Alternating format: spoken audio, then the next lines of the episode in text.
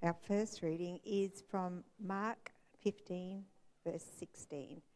The soldiers led Jesus away into the palace, that is, the praetorium, and called together the whole company of soldiers. They put a purple robe on him, then twisted together a crown of thorns and set it on him. And they began to call out to him, Hail, King of the Jews! And again and again they struck him on the head with a staff and spit on him. Falling on their knees, they paid homage to him.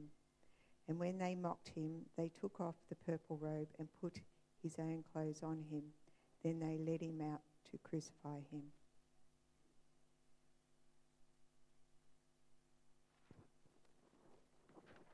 A certain man from Cyrene, Simon, the father of Alexander and Rufus, was passing by on his way in from the country, and they forced him to carry the cross. They brought Jesus to the place called Golgotha, which means the place of the skull.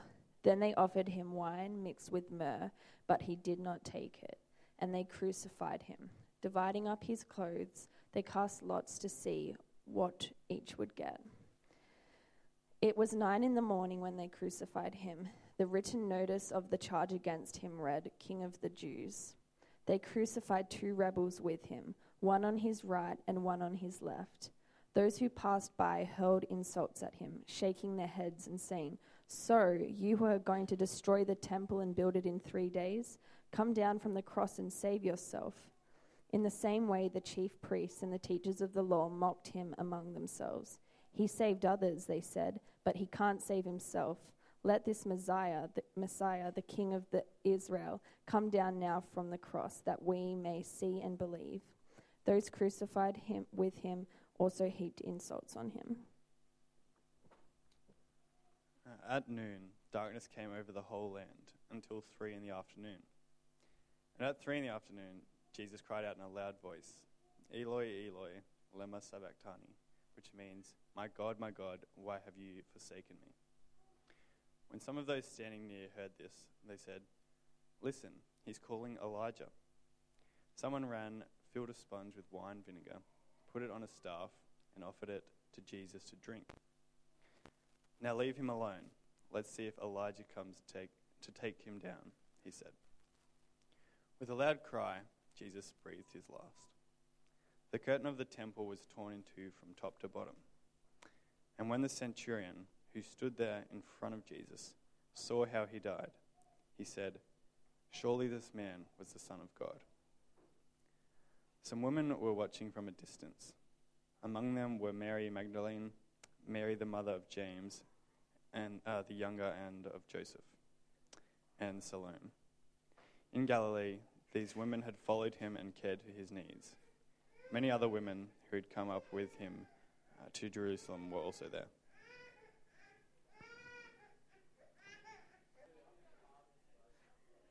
Well, there is something very special about this day, Good Friday.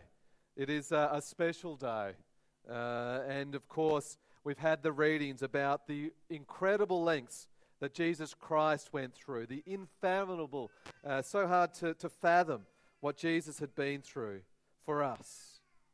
I wanted to start today by talking to you about Maximilian Kolbe. He was a Catholic priest who spent time in a, in a monastery in Poland. He was there during World War II. He was there when the Germans invaded Poland. And he decided to stay in that monastery and serve while Germany took over. He and the other monks, they used the monastery to provide shelter to refugees, including some 2,000 Jews that came to visit over that time that he was there. An incredible number. Eventually, they were found out and they were shut down by the German Gestapo. And so they were taken. Kolbe and the other monks were taken to a prisoner of war camp. In the prisoner of war camp, the reports were that Kolbe was a man of service and love and compassion to his fellow prisoners. Often he would not eat when the rations were short so that others could eat. He would uh, let others get medical treatment first when they were harshly treated by the Germans. At night, he would stay up late so that other people, other inmates, could come and offer confession. And he would encourage them as they confessed their sins, he would encourage them to love their enemies.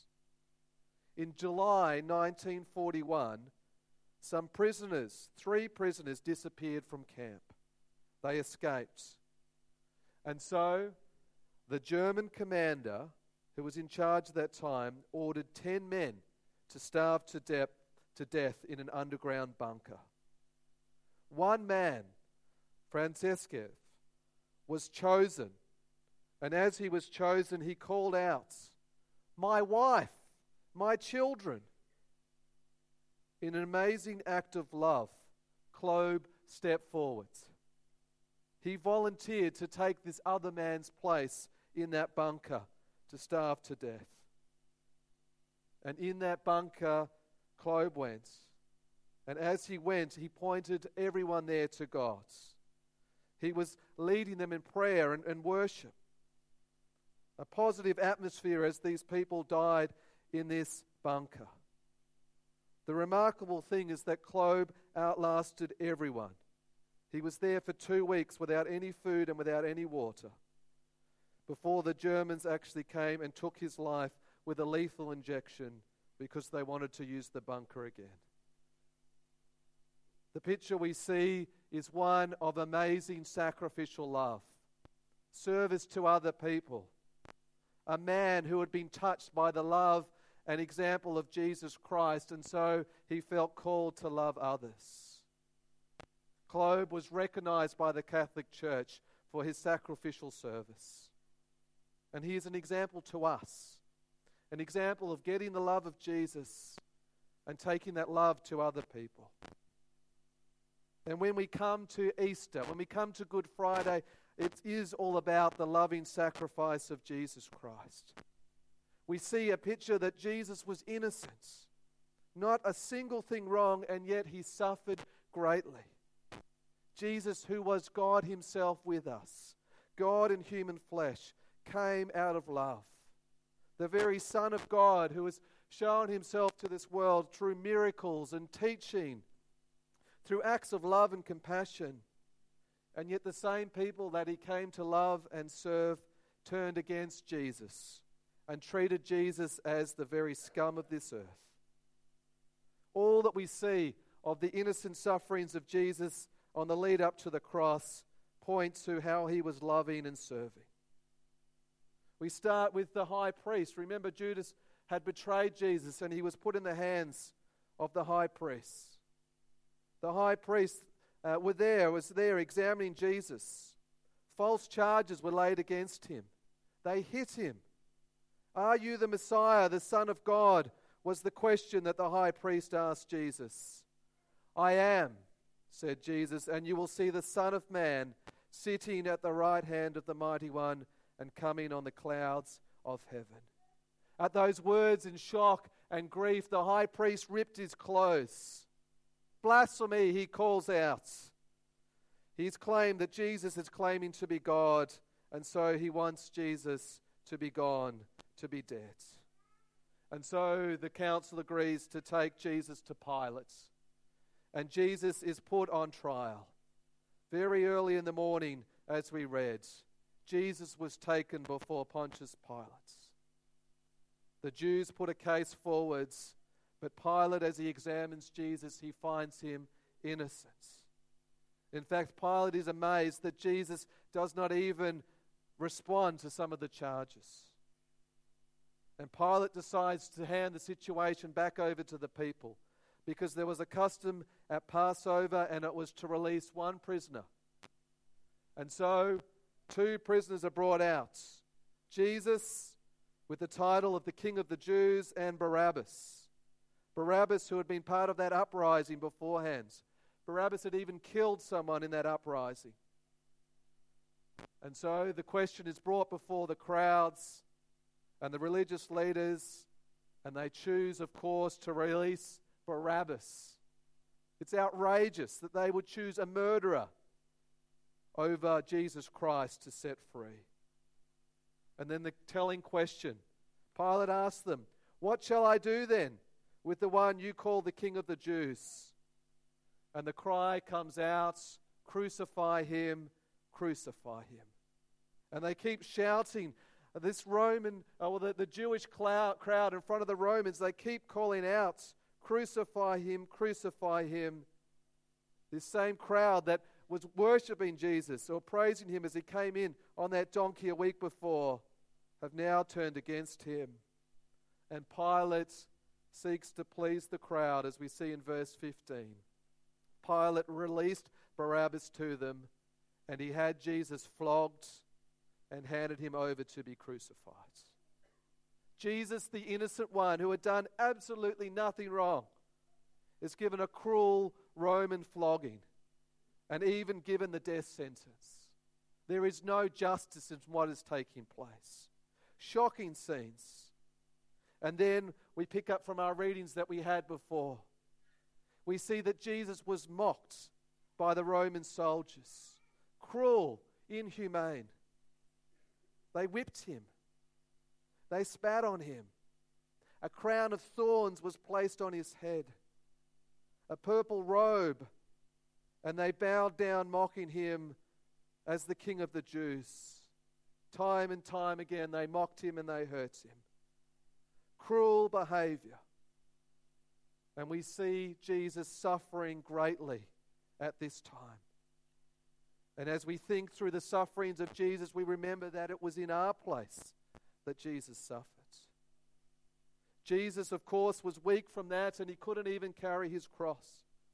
Simon from Cyrene was forced by the Romans to help carry Jesus' cross. And then, of course, Jesus was crucified. And they crucified him. Dividing up his clothes, they cast lots to see what each would get. It was nine in the morning when they crucified him, and the written notice of the charge against him reads, The King of the Jews. Here we see Jesus being hung on that cross. And while they're doing that, they're gambling over his clothes in front of him. Another humiliating thing for people to decide that your clothes are more important than you and to gamble for them in front of you. And Jesus is nailed to that cross. A cruel form of execution was crucifixion. Those nails pierced his body, and he was lifted up in front of everyone with that charge above him, the King of the Jews. Jesus was left for a slow, painful death on the cross. And as we think through the cross, this is our King that is suffering this Good Friday. Our Lord Jesus suffering at this time. And you might say that's enough, but it continues. The misery of Jesus only continues. Then there was the Jewish leaders and the Jewish people. The cross wasn't enough. Verse 29 those who passed by hurled insults at him, shaking their heads and saying, So, you who are going to destroy the temple and build in three days, come down from the cross and save yourselves. Mocking Jesus as he was dying on that cross. Terrible treatment. Jesus' words were even turned against him, but they didn't understand. Jesus was talking in these words about his own body and how he would come back after three days. And then we know in the Easter story on Good Friday at noon, darkness covered the whole land until three in the afternoon. Three hours of darkness that came upon the worlds a pointer that Jesus was bearing the very sins of the world. Could have been an eclipse that made it dark. Could have been heavy storm clouds that come over. Could have been some other work of God's. But the reality is, darkness came at that time. And then we get to the words, the only words in Mark's gospel that Jesus speaks on the cross. That he proclaims, My God, my God, why have you forsaken me? Jesus on this cross cries out these words, these words of suffering as he bears the weight of sin. The sin of the world was being taken by Jesus on that cross in his body. He was forsaken. He was the one that was bearing this punishment. He was the one that was innocent and now was feeling the weight of sin on his body, separation from his God, his Father in heaven. He was forsaken as he bore the wrath of God against sin. There is no doubt that Jesus was utterly forsaken on that cross, taking our punishment for sin. And then we read that Jesus had a loud cry and he breathed his last. Jesus died on that cross. There is no doubt about that. The, the curtain in that temple was torn in two.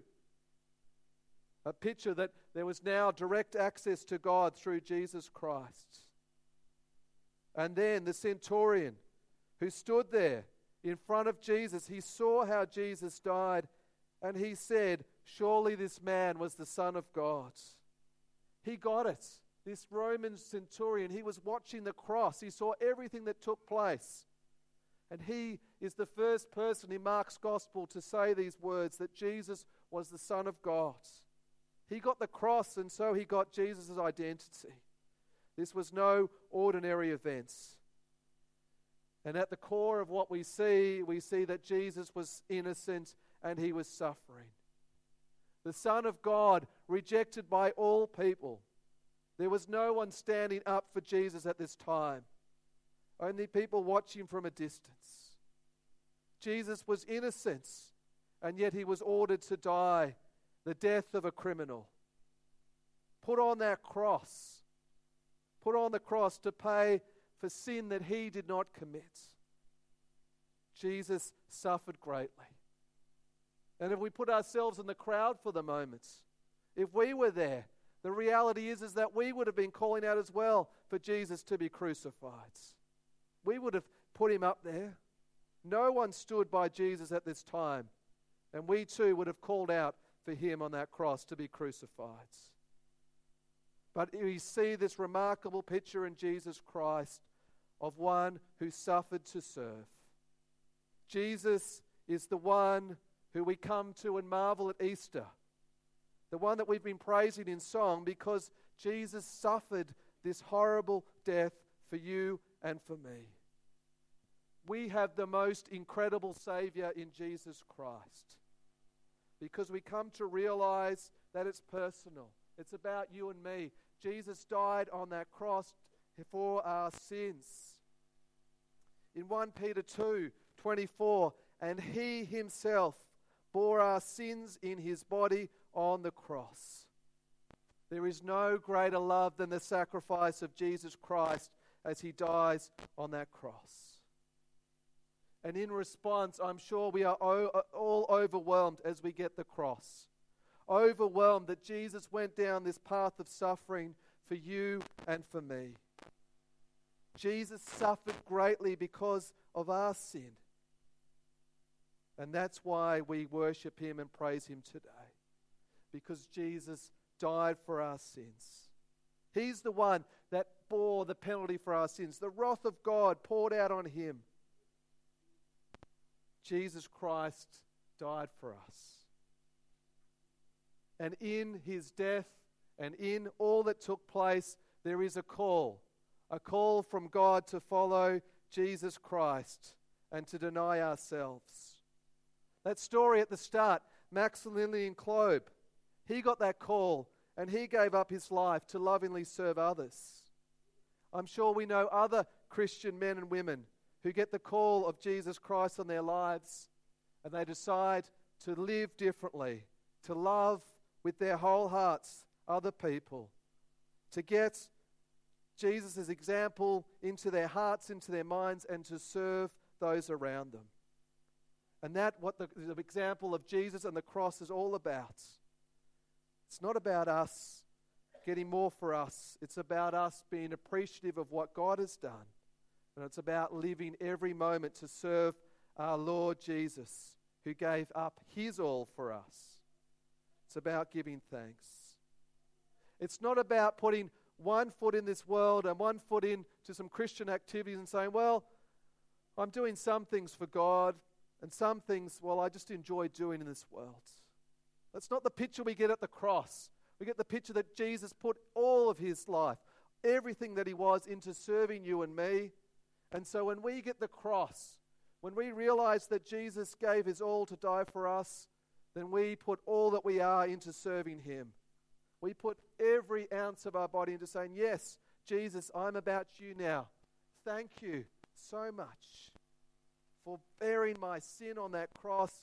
I am going to serve you each day now.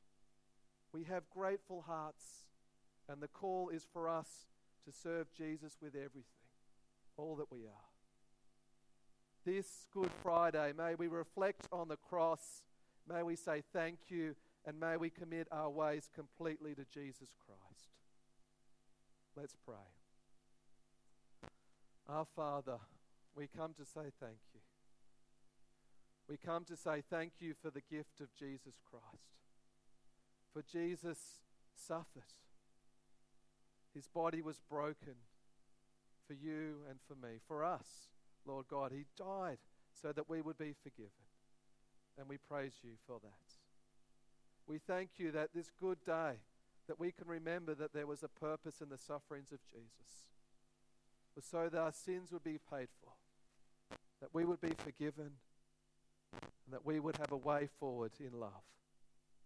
We thank you, Lord, for the example of the men and women who have understood the cross and who have given up their everything to follow Jesus. Help us to hear your voice, to follow your calling, and to live our lives for your glory. We pray that you will help us in this now in Jesus' name. Amen.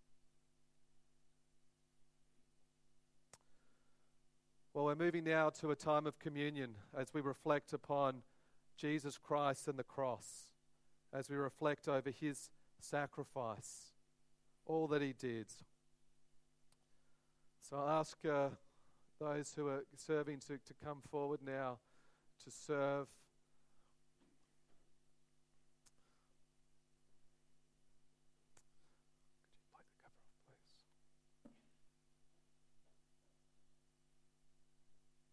And so we come now around the communion table to remember this good day, this Good Friday. And everyone here is welcome to participate in communion if you know Jesus Christ. And as we reflect over Good Friday, it is a good day because there was a purpose in God's plan. There was a purpose in the sufferings of Jesus. There was a penalty for sin. God's wrath was to be poured out against sin. And out of love, Jesus died on that cross, on that Good Friday, to pay that penalty, to pay for our sins. And the good news is that Jesus Christ, we find complete forgiveness in what Jesus has done. Romans chapter 8, verse 1 there is no condemnation for those who are in Christ Jesus. And then it continues because Jesus was our sin offering. Jesus Christ paid fully for our sin. There is now no words against us, no words to condemn us, nothing in the eyes of God. It has all been completely done through what Jesus did for us. So we come around communion to celebrate today because of what Jesus did. We remember his broken body in all the events that took place in the lead up and then on the cross. Broken, absolutely. Broken for you and for me. And of course, his blood was spilt. Jesus died and his blood was spilt out. That, of course, brought victory, it brought our forgiveness. Jesus' blood sacrifice was fully given, his life, so that we could live. I'll ask Alan now to, to pray for us.